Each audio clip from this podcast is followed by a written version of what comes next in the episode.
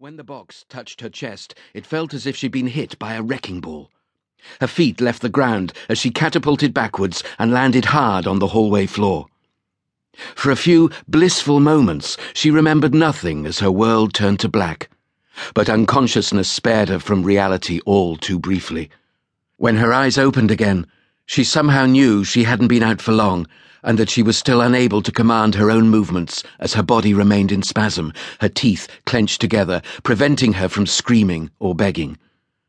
But her eyes were her own, and they could see everything as the man dressed like a postman busied himself around her prone body. His stained, buckled teeth repulsed her, as did the odour of his unwashed body. As his head passed close to her face, she could see and smell his short, unkempt brown hair strands of which had stuck to his forehead with sweat. His skin was pale and unhealthy and appeared quite grey, marked with acne and chickenpox scars.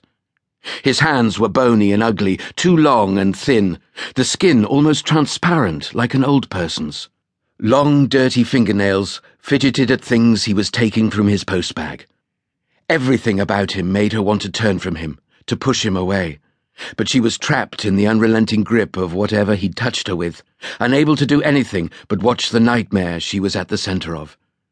And all the time he spoke to her using the name of another as the pictures adorning the walls she knew so well stared down at her. Happy photographs of her with her husband, her family, her friends. How many times had she passed the pictures and not taken time to look? Now, paralyzed on the floor of her own home, her sanctuary, the same pictures mocked her from above.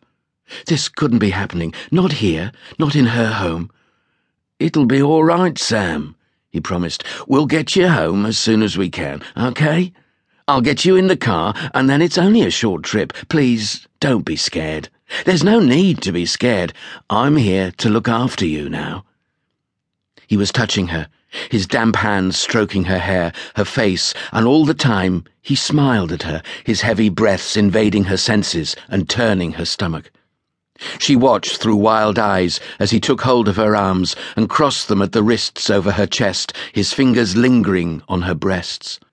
She watched as he began to unroll a length of wide black tape from a thick roll he'd brought with him.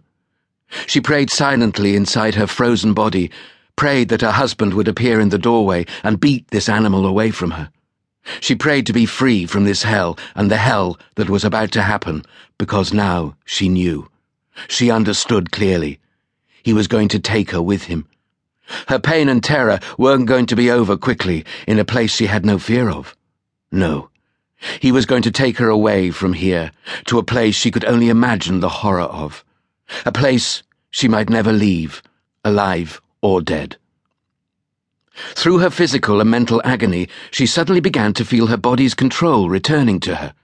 The muscles relaxing, her jaw and hands beginning to unclench, her spine beginning to loosen and straighten, the unbearable cramp in her buttocks finally receding. But she was betrayed by her own recovery as her lungs allowed a long breath to escape. He heard her.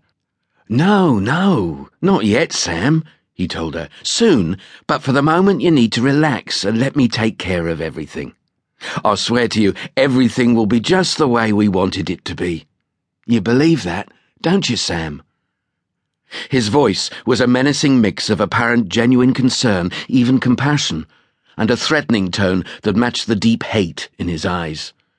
If she could have answered him, she would have agreed with anything he said, so long as he would let her live. She felt rape was a certainty now, her mind instinctively preparing her for that. But her very life, her existence, she would do everything she could to preserve that. She would do anything he asked. Carefully placing the tape on the floor next to her, he took a washing up liquid bottle from his bag and a rag. He squirted a clear liquid on the rag. Don't fight this, Sam. Just just breathe normally. It's better that way. Even before the rag covered her mouth and nose, she could smell its pungent hospital aroma. She tried to hold her breath, but could only manage a few seconds. Then, the chloroform fumes were sweeping into her lungs and invading her bloodstream. She sensed unconsciousness and welcomed it. But before the sanctity of sleep could descend, he pulled it away.